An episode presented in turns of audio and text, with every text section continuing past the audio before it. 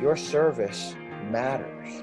Whether you're in the military or you're a journalist or you're a teacher or a fireman, first responder, it matters when you serve.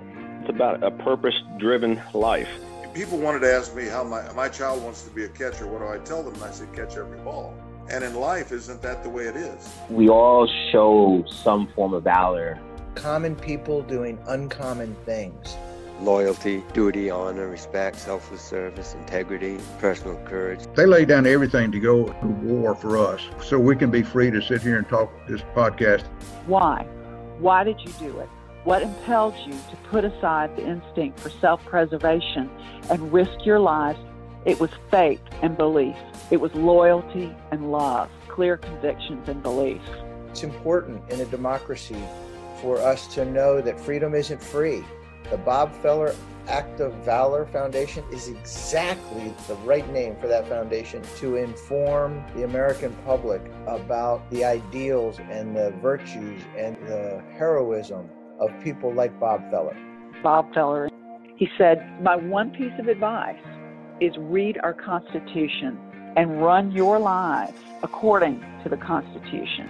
We swear an oath to a document that stands for freedom, makes this experiment that we call the United States of America. We are not perfect, but we hold the moral high ground. We are trying to, in the words of our founding document, in order to form a more perfect union, there are going to be some tough calls to make the world safer, better, to represent those values. We can continue to make this world a much, much better place.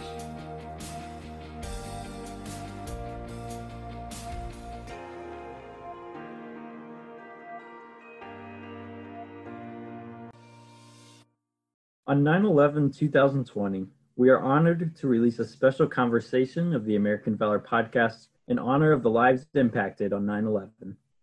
We remember the nearly 3,000 lives that were tragically lost and all of those individuals impacted on 9 11 2001 and the 19 years since.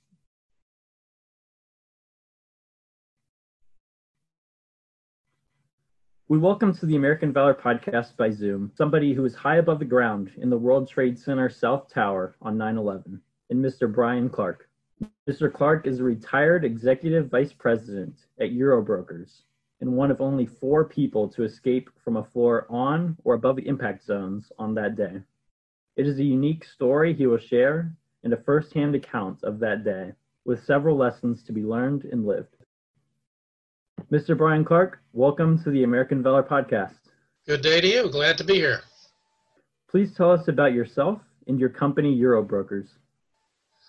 I um, I was born and raised in Toronto and uh, married my high school sweetheart. Um, had a couple of children in uh, in the Toronto area, and then in 1974, when I had been working for a small brokerage firm for nearly three years, uh, the decision was made that we would move all 10 people in the company uh, to New York City because that's where our business would expand, we thought. So we moved offices from Toronto to the World Trade Center. 10 families, or some of them were single still, but 10 individuals and associated families moved to uh, bedroom communities or Manhattan around uh, New York City. And um, we were the first tenants of a certain floor in the World Trade Center in July of 74. I worked for that company um, for the rest of my career until I retired in 2006. Um, the 10 of us that moved from Toronto grew the company to over 800 people at our peak. Um, that included new offices in London, England, and Tokyo, and so on. Our business was um, capital markets. We, we brokered financial transactions between large financial institutions. So our customer base were the, the large banks, the large insurance companies, the large investment dealers, about 300 of the largest financial institutions in the world and their various branches. So even though you, let's pick a bank, uh, you know, Bank of America was one of our customers, but it wasn't just their head office, it was also their office in in London, their office in Tokyo, and so on, because they all traded their own books. And um, we got paid a a, a tiny commission. The uh, the firm, when I say tiny commission, uh, not the individuals, but the kind of volume that got done was rather remarkable compared to what the public might know because it was a wholesale market. We didn't talk to retail customers. Um, we got paid 50 cents per million dollars per day that traded. So a $100 million transaction between Bank A and Bank B for one day would just generate a commission of $50 to the buyer and $50 to the seller on a $100 million transaction. So the volumes were substantial, but I, I will tell you that uh, even though it was a pressure packed business, we had a lot of fun doing it. We all loved it, and uh, I looked forward to going to work every day. Um, we were uh, we were there for the 1993 bombing, and uh, that was an experience in itself. We had to move offices after that happened, and it was at that time that we moved to the 84th floor of the South Tower. We had been on the 31st floor of the North Tower prior to that, but uh, up we went to the 84th floor, and we're happily working at our at our business when uh, that fateful day came along. What was the environment like look, working in the World Trade Center? we got quite used to being on a floor like the 84th floor. I mean, guests would come and say, "Oh my," you know, they'd go to the windows and you know they could see forever, that sort of thing. We didn't notice after a while. It sort of you take it all for granted. Um, uh, one thing I can tell you that is was actually part of my 9/11 story. Um, we got used to the you know, on a windy day, you could feel the building sway a little bit, but that was normal for us. We we knew the building was built for that. Um, when I say a little bit, I mean uh, you know a couple of inches. You could see. I was kind of funny, but you could you could see the the, the water in the toilet bowl. Uh, you know, not slosh exactly, but move from side to side, or the the um, Levolor blinds in each of the windows, which were in every window of the World Trade Center. They were supplied by the the, uh, the building owners. Uh, it wasn't something we had to purchase, but those those blinds where you, you twirl the, the stick and you know they, they move up and down that sort of thing. Well, the, these windows would would slide to one side. They go click against the wall, and then the building would sway an inch or two and click to the other side. We just got used to it and didn't notice it. But uh, there was a there was a big movement on, on 9/11 that was more dramatic and more noticeable. But but on the 84th floor, we would go up to the restaurant at the at the top of the tower, um, Windows on the World, it was called. Um, you know, it was the, the express elevators uh, we got used to. It was about a one minute ride from the ground floor up to the 78th floor on, on one express ride.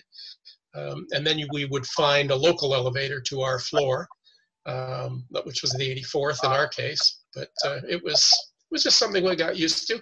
What was nice, the location of it, the World Trade Center, was for me at least. I drove about uh, eight miles to a train station in the morning, got on a train, and then from then on, I was indoors. I wasn't fighting the snow in the winter or or the rains and so on. You just once I was on that train, I was indoors. It went to the Hoboken train station and then a subway underneath the Hudson River into the trade center directly. And uh, you know, so I wasn't walking over to Wall Street or anything like that in, in inclement weather. So it was a it was a really good commute. Tuesday, September 11th, 2001 was a sunny morning. What was your first memory that something was not normal that day? I was um, typing away at my keyboard, uh, opening emails or looking at spreadsheets, I'm not sure what. I, I, should explain that although I had been a broker for many years, for the probably the five years prior to that, from about 1996 onward, I was uh, off the phones and I was a dinosaur in that market because it's a young person's game. And uh, I was now management, as they say. So I wasn't on the trading floor at, at that moment. So I was in my office typing away, and this was at 8:46 in the morning when there was this loud sort of double boom, and it was sort of a noticeable, audible sound, um, and the lights above me uh, buzzed. I jerked my head upward, and then something caught my peripheral vision, and I spun around in my chair and just two or three yards away from me on the on the glass window, 84 floors in the air, were flames swirling outside the glass. As I say, 84 floors in the air. It's just a strange you know thing to look at a bit of a glare and then two or three seconds later it all dissipated but out in the air were singed papers and and so on i didn't know what it was i thought maybe somebody had hit a weld uh, had a gas line you know a welder or somebody a couple of floors up and the flames had spilled out of maybe the 86th floor and past my window but that of course wasn't what happened it was really I didn't know at the time, but a plane uh, hit the north side of the north tower, something I couldn't quite see um, in the other building. So it, it was at 8:46. It was a that's when it all started for us. For our listeners, Mr. Clark's full story can be found on YouTube, and we will post the link, reference that in the biography section of this podcast below. Will you please tell us about what happened next? Yeah. Um, I had been trained since the 1993 bombing to be one of the fire safety marshals on our floor. Um, there were about eight of us that had been trained to do that. Most of the fellows were on our technology staff. At least six of other fellows were um, on our technology staff. They used walkie-talkies in their daily task as they were, uh, you know, hooking up a phone line, the Goldman Sachs phone line out in the in the phone room. They'd be on the walkie-talkie to their co-worker on the on the trading floor, making sure it was the right line going into the right turret. Um, so those six fellows were on it with me and one other executive, and my responsibility was to uh, look after the southwest quadrant, if you like, of our tower. Each building, for, listeners who might not know, were, was about an acre footprint. It was 208 feet by 208 feet. They were big buildings and um, there was a center core for elevators and bathrooms and so on but the entire outer perimeter of the building was rentable space so i had that southwest quadrant that was my responsibility to move people or, or give them instructions that sort of thing and so i went out of my office uh, with a flashlight in my hand that the port authority had provided the safety marshals uh, the fire safety wardens and I told everybody to start moving to the center core. Something's happened, I thought, upstairs. Um, that's not what happened, obviously. But fortunately, um, rather than waiting for further instructions, most of the people on our floor, and we had about 250 employees on the 84th floor, most of the people just headed for elevators and stairs to get out of the building. A number of other people, maybe 75 to 100 brokers, went to the north wall and looked up nine floors to the 93rd floor of the North Tower next door and saw this ring of fire around that building on the 93rd floor. And then we realized, well, something had happened obviously next door. It wasn't our building. So there's sort of this feeling of no pressure to get out. But as I say, fortunately, with hindsight, most of our people evacuated immediately. Um, but a lot of people just stared upward. One girl came back from the windows all in tears that she had seen somebody jump. She came back to me and I walked her through the center core back to the ladies' room and then I went on to my office. I called my dad in Toronto. I called my wife at home, told them something's happened next door if you turn on the TV, but we're okay. And this was maybe be about five minutes to nine. Then an announcement came over the public address system that Building two, the south tower, was uh, secure. There's no need to evacuate. Uh, if you're using the elevators or the stairs, go back to your offices. Everything's fine, kind of thing. Um, and then at 9:03, I was talking to a fellow named Bobby Coll. I was on the west side of our building when boom, boom, that double explosion again. But this time it was our building getting hit on the south side. Um, and at about the center point of the fuselage went in around the 78th, 79th floor. So, you know, five or six floors below me. And our building got rocked. I, I said earlier we had a, we were used to a one or two inch sway in the heavy winds. The sensation that I had at that moment, whether it's true or not, the sensation for me was that the building swayed toward the Hudson River six to eight feet. That's what it felt like. I mean, just a horrible thought and, and feeling. And it was for those 10 seconds um, during that sway. It went, it went one way for five seconds and then it came back to vertical taking five seconds. Uh, and in those 10, section, 10 seconds, I am grateful and appreciative to say that was the only 10 seconds of the day that I was in fear. Didn't I wasn't in control, if you like. Didn't know what was going on. Um, well, I still didn't know what was going on for a good part of the rest of the story, but I felt this feeling wash over me that Brian, you're fine. Um, you know, you're going to be okay. Whatever it is is going to work out. That sort of thing. And um, I started leading a group of people off our floor to the stairs. We only went down three floors when we met a heavy set woman coming up the stairs and she blocked my way. I was leading this group of seven or eight people behind me, if you like, like a snake going down the stairs um, from floor to floor. Um, and she stopped me. She would not let me go past. She said, "No, no, no. We've got to go higher. There's there's flames and smoke below." Um, and and she just was insistent. And in the middle of this, while everybody sort of went bump bump bump in behind me, we now had a group of people on the the landing of the 81st floor. I got distracted because I heard a banging noise inside the 81st floor. And I, I just grabbed the shoulder of the fellow beside me, Ron DiFrancesco, a co-worker, and I said, "Come on, Ron, we got to get this guy." And I don't think Ron knew what I was talking about actually, but anyway, the the fire escape door had blown off the wall um, we were able to push the drywall back. And Ron and I went snuck in, if you like, on a, on a sideways slip through the crack in the wall um, onto the 81st floor. And I have this clear vision of my other co-workers and the heavy set lady and her companion starting up the stairs. And they all went up the stairs that day and they all died. Very sad. Ron and I continued in on the 81st floor. He got overcome with smoke about 10 yards onto the floor, but miraculously, and that's the only word I can use, um, miraculously around me was this bubble of fresh air. I can't explain it, um, but it's something I certainly remember. And I sort of sobered up as Ron left me. Uh, and Ron went back to the stairs and went up. He eventually did get out, so he survived the day. Um, but the other people that he caught up to all died. So I went in on the 81st floor, now alone, went another five to 10 yards and found this fellow sort of trapped in debris. And with a bit of work, we, we freed him up. He came up over a wall and he fell on top of me actually because I stood a desk up to look down on him in this pit that he was in.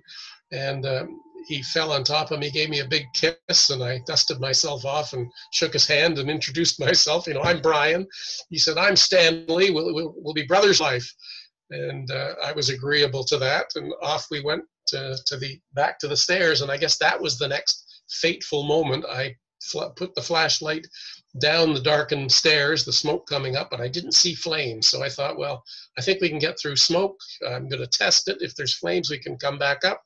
But the only flames we encountered were at about the 78th floor where the wall was cracked and there was some flames sort of licking through the cracks, but no intense heat and no inferno at all. Um, we kept going, dug through a lot of debris until about the 74th floor. We came into what I would consider to be almost normal conditions. The lights were on down there, and it's, I sensed that there was fresh air coming from below. No flames. Uh, there's an inch of water cascading down the stairs, but nothing other than that. And uh, there's some other little incidents that happened in our descent, but we eventually got to the bottom floor. Uh, Stanley Praimnath was his name, my new best friend. Um, we got to the bottom floor. Stanley is an, uh, uh, an Asian Indian from Guyana in South America. Um, and he and I got out of the building this, and ran south. Uh, we got out of the building probably about five to five to ten, and the building collapsed at 9:59. We were a couple of blocks south by then, near Trinity Church, and we turned around to watch the building we'd just been in just sort of dissolve in eight to ten seconds. It was a bizarre, surreal sight, but uh, you know it happened. And and my I was fortunate at that time. My mind was in an objective mode rather than a subjective mode. I had no thoughts at that time of of anybody dying. You know, the people that I had just seen or been with that that died uh, as they were crushed. Really. Um, that wasn't entering my mind. I was thinking technically and objectively, my gosh, how could this happen? How could a building do that? Um, bizarre. Um, long story made short, I ended up getting a ferry over to Jersey City. Um, got home at about 1.15 on a an unscheduled train ride, and there was a big love fest on my front lawn when uh, I arrived home. You know, the house had filled up with some people from our church and some neighbors and so on, and it was uh, it was certainly good to be home, and uh, a few tears and so on. But I've been telling my story ever since. I'm just a lucky guy. Our company lost 61 people that day. You know, people that I'd lived with and laughed with for for decades, really. So that's that's the the abbreviated version of my story that day. Wow. One of the few people you and Stanley saw as you descended the building that day was your friend Jose. Do you mind talking about what Jose did that day? Sure. Jose was um, our chief security guard. He was about 32 years old at the time, and um, he he actually started. Uh, we had a kitchen. We hired a, a catering company to provide lunches for everybody because if we, we had an on-site, you know, sort of sandwich bar, salad bar, that kind of thing that, that Jose and a couple of other guys managed for us. Um, and Jose was such a good guy that he started staying after his working hours and helping our technology staff move things around and so on. So we ended up hiring him rather than him being part of that food service company. So he was a quite a long time loyal employee by this point and on our technology staff. And he was carrying a walkie-talkie that day because they used them in their in their everyday task. And those were the guys we put on our fire safety team because they had one reason was they had walkie-talkies and they knew everybody. So um, jose was down the stairs if you like helping one of our heavy set gentlemen i'll be polite uh, to go lower when stanley and i got through the debris zone on the 74th floor. We went down a few more stairs and about the 68th floor coming up the stairs. Uh, you know, and there was just Stanley and I in the stairway. I should add that. Stanley and I came through the debris zone um, and uh, we, coming up the stairs on the 68th floor was Jose Marrero. I said, Jose, where are you going? What are you doing? You know, come on down with us. And Stanley, he, Stanley and I were like stunned that somebody was coming up the stairs because there was nobody else in the stairs with us. We, we were alone. Everybody had evacuated um, or, or, or gone ahead of us, but we overtook nobody. Nobody overtook us in our whole descent other than coming up the stairs is Jose. And Jose said, Well, I can hear Dave Vera up above. Dave is helping people. I can hear him on the walkie talkie. Dave is, is helping people. I'm going up to help him.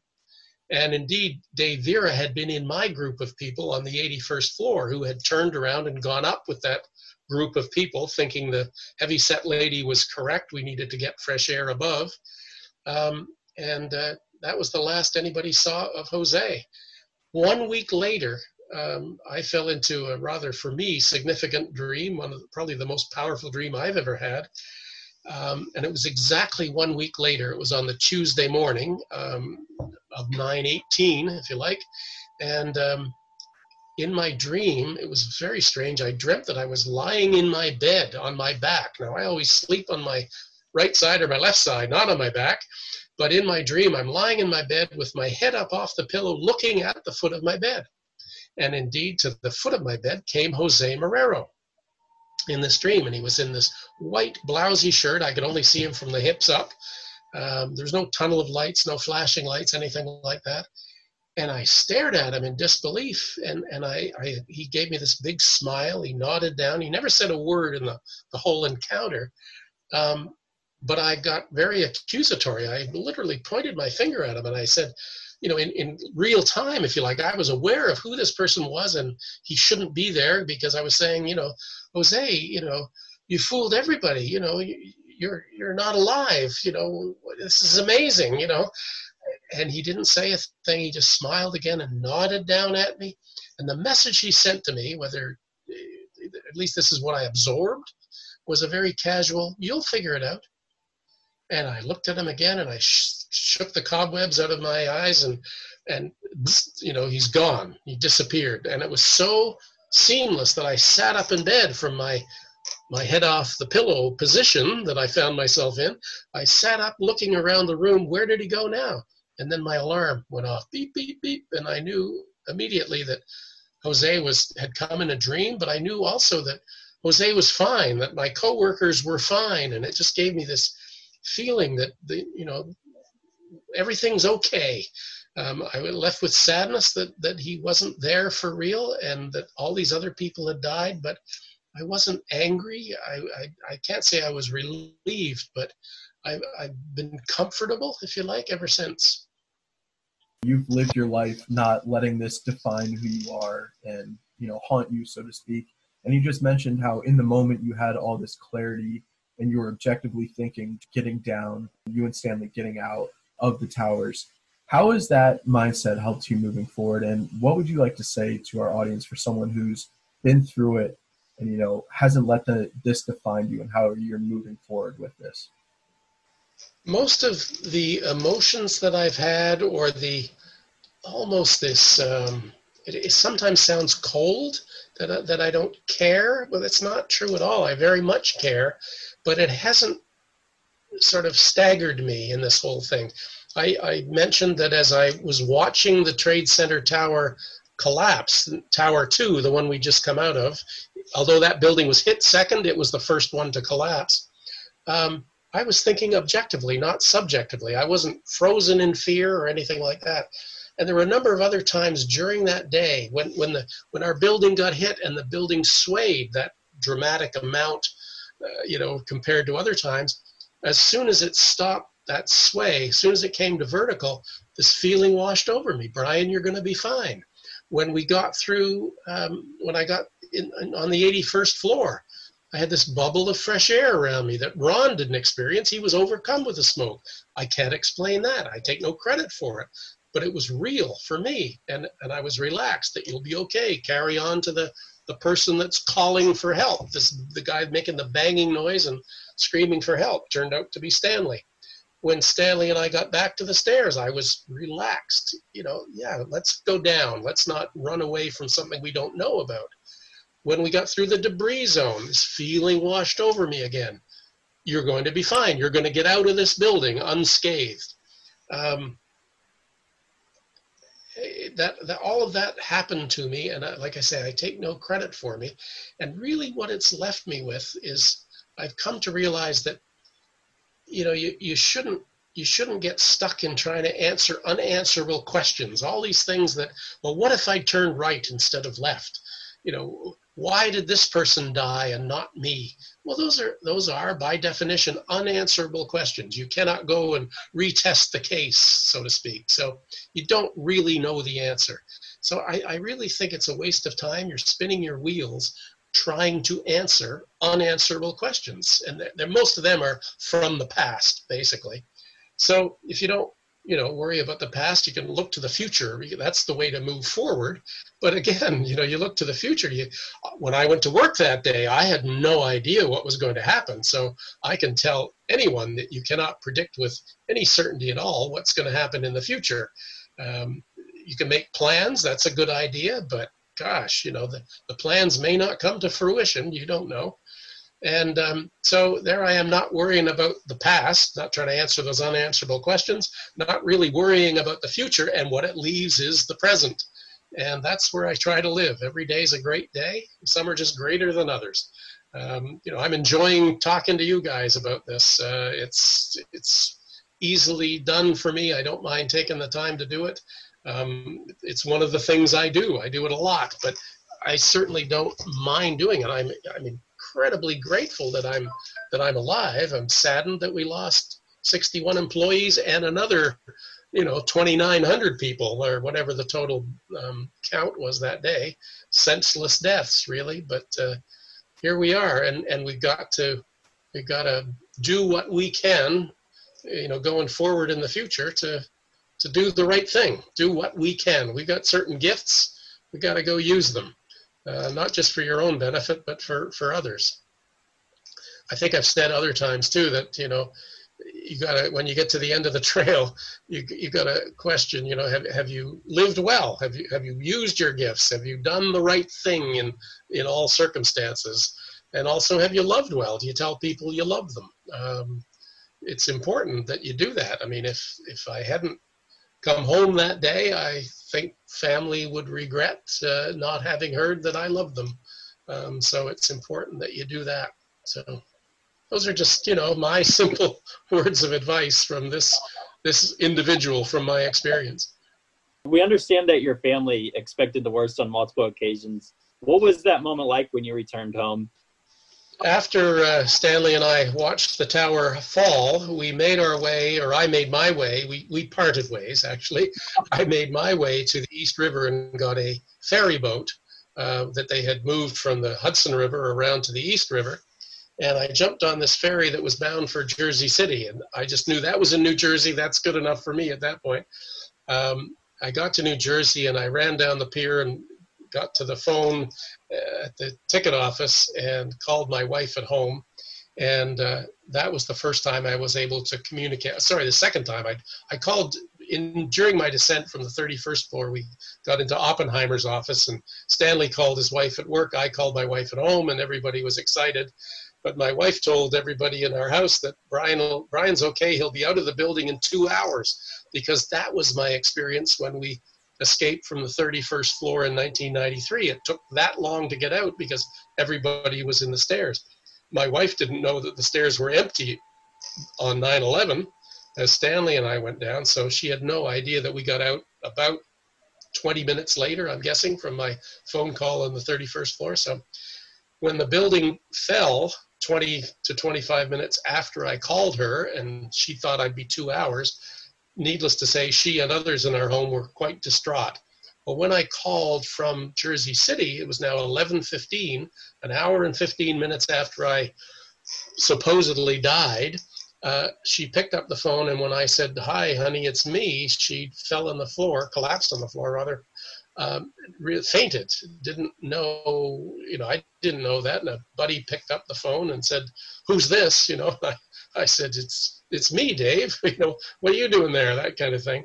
So, I mean, I was clueless. I, I had no idea the pain that was, you know, assumed at home. I knew I was fine the whole time. I kept having these rushes of, you know, Brian, you're going to be okay, that sort of thing. You know, the optimist coming through, I suppose, in my my psyche. Um, anyway, uh, by the time I got home, it was 11:15 sorry, 115, because I had to, from 1115, I had to walk up to Hoboken, which took about 45 minutes. Um, I, there's a little side story there. As I walked into the Hoboken train station um, at, at five minutes to noon, actually, the PA announcement was that the 11:30 train had been delayed for you know obvious reasons i guess i don't know what the reason was but it was delayed but it will be boarding and, and departing in five minutes you know the train i wanted so uh, they even held a train for me that day, is what I say. Um, I had a whole lot of things work out, um, but it was a, a, bit of a milk run. It wasn't the express trains that I was used to. It made all the stops, understandably. It was sort of unscheduled. They were just getting people home. Nobody cared, you know. It was just nice to be there, homeward bound, as opposed to worrying about what time you got home. So it took a while longer. Um, there was a bit of confusion at the train station because I was actually uh, somebody had to drive me to an alternate. I'm not going to waste your time with all those details. Why I, I had to get driven to another station, but a, a total stranger did that. Everybody was helping everybody, and um, by the time I got home, it was 1:15. But they knew at least that I was coming home.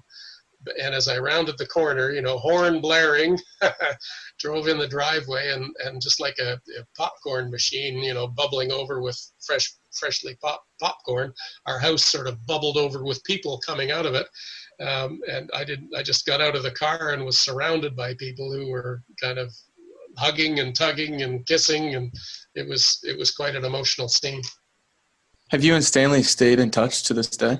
I get asked the question about Stanley. That question: Are are you still seeing or hearing Stanley? Do you stay in touch? every time I give a talk, I get that's the first question that the kids ask. You know, in, in any audience, they all want to know that. Yes is the answer. Um, I talked to Stanley the other day because we were talking. You know, how are you doing in this uh, this virus situation? Uh, and he had contracted it actually, but he's over it and through it. And he and his wife and his youngest daughter. Um, got through it. They all had they lived together. One of them got it and gave it to the others, I guess but they're fine. Um, but he has come to one of my daughter's weddings. I've gone to one of his his eldest daughter's weddings. Um, he and I have spoken in each other's church. Now he lives probably an hour and a half drive from where I live. He's uh, you know looking at the at the dial on your clock. He I live at eleven o'clock and he's at four o'clock. You know with Manhattan in the middle, so takes us a while to get around or through Manhattan to each other's homes.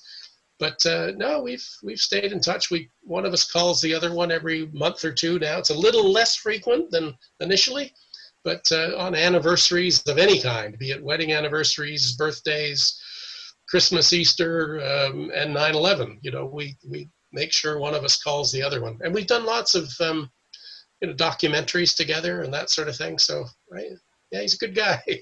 we we we're technically we're blood brothers. That all happened up on the 81st floor.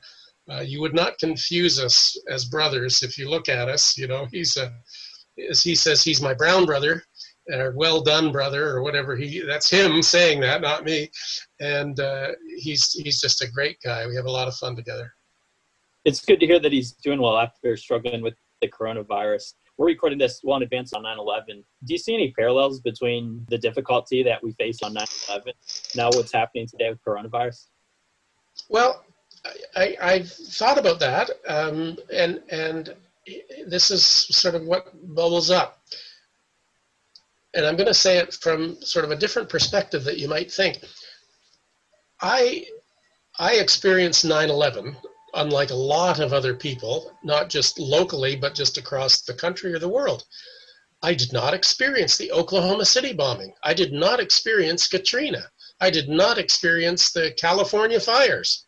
And I really do think that unless you smell the smoke, you know, in California, un- unless your feet are wet from Katrina or, or whatever, unless you've really lived it or are near to it, you don't really know what happened that day. You can read about it, you can think you know about it, but you really don't know about it. This virus situation, however, is affecting all of us. Yes, New York City area is a bit of a hotbed in this country, but it has, for the moment, pretty well shut down the country. As we record this, it's starting to loosen up. We can't really predict at this point what it's going to be like in September when this particular recording airs. But in addition to people not really experiencing 9 11 unless you're around New York City, and I, and I, I really mean that, or around the Pentagon, you know, you don't really know what it was like. But this coronavirus thing, it's hitting everywhere and it's not just hitting this country. It's hitting canada australia italy france you know. So it is a global global situation unlike 9-11 so i think that's the biggest difference i think i speak for all three of us that none of us really fully experienced it or really remember what it was i think what nathaniel might have been getting at too is the camaraderie and all of us coming together and supporting each other like the other situations that you mentioned, such as Hurricane Katrina or the California wildfires, it's all of us coming together. Do you see a similar camaraderie in the way that we're all coming together as a nation? Well, yeah, as, as, a nation, you know, yes, we, we're coming together because we're all experiencing it. Around New York City on, after 9 11, I mean, for our company, I'll just give you these examples. Dell Computers said to us, well, first I should start with Prudential Securities. Prudential Securities was one of our customers, but they um, they had a vested interest in us staying in business because they cleared all our securities. Um, you know, if we did a deal between Goldman Sachs in New York and Barclays Bank in London, the, the, the clearing situation would go through Prudential Securities. So they got some business out of us being in existence. So they were very generous to us. They gave us a full unoccupied trading floor down near the Staten Island ferry terminal, terminal, One New York Plaza, right on the bottom tip of Manhattan. And they they called us within two or three days of 9/11 to offer this, such that we moved in on the following Monday. 9/11 was a Tuesday. We moved in there on the Monday morning following. Our tech staff um, worked 25 hour days over that weekend to get ready for us to go in there. Dell Computers said, "What do you need?" You know, we'll we'll talk about price later. You know, or, or it was almost like you can have whichever you want at cost. I mean, it was that kind of an offer. Um, so I mean, c- computers and servers and you know the keyboards and all the microphones and everything else that was was there. New York Telephone did all the installations. Um, they gave us staff that we didn't ever hire or anything like that. They just worked for us, getting us ready. And you will find this amazing, but our company was actually generating revenues on the Wednesday following 9 11. In other words, eight days later, we were generating revenues. Now, yes, we had support from our London office, you know, that was five hours different time zone, but they held a lot of the information and, and did a lot of the business in our absence. Um, but after the Y2K preparation, we had learned to take all our uh, recorded phone calls, all our accounting algorithms, or, or accounting um, records, and our pricing algorithms. All of that stuff got taken off site every night, 50 miles. So we had all of that ready to go and stored. All we lost really were a few hours, two or three hours of trading on 9 11 in the morning. But if you think about who our customers were, they're they're honest people in a, in the wholesale market. So if Barclays was the receiver of securities and Goldman Sachs was the receiver of the cash for those securities, they both communicated with each other and reconstructed the deals, and and so nothing really was lost. Um, everything was recovered, and and that was a, so that was just one small area of people coming to air to coming together. But you think of all the fire departments that came from faraway places to help with the, the dig, if you like, at the World Trade Center site. Um, there was tremendous cooperation. I think a lot of that was local. I can't say that anybody from, you know, Chicago was really, you know, helping us in New York City or somebody in Houston, sort of thing. Um, again, that's a difference with this virus situation because Houston and Chicago are having their own experiences, and people there locally are helping each other. Um, but but it, it was an amazing recovery, and it wasn't just us. There was a lot of companies were were helped by other companies doing good deeds. Though we all have a different experience, I think a lot of us came together as a nation and view that as a day that we're all together and we all remember those that we lost. And another thing that I wanted to ask you is Mike Piazza hitting a home run at the first Mets game back after 9/11, uh, the first home game. A lot of people note that as feeling of getting back to normalcy. Did you have a feeling of getting back to normalcy, like a specific moment where you felt that you were getting back to, to normalcy? Specifically on that ball game, um, I, I had I, I was smiling before that when President Bush threw the first pitch you know, a few minutes before that home run. That that I thought, well, that was at Yankee Stadium, right? I guess that pitch of, of Bush's. Um, I mean, that was a, a, momentous occasion for me personally. What did I feel? Well, obviously it was good to be home, uh, but uh, and, and our company rallied. I mean, we we got going together. We all got back on the horse together.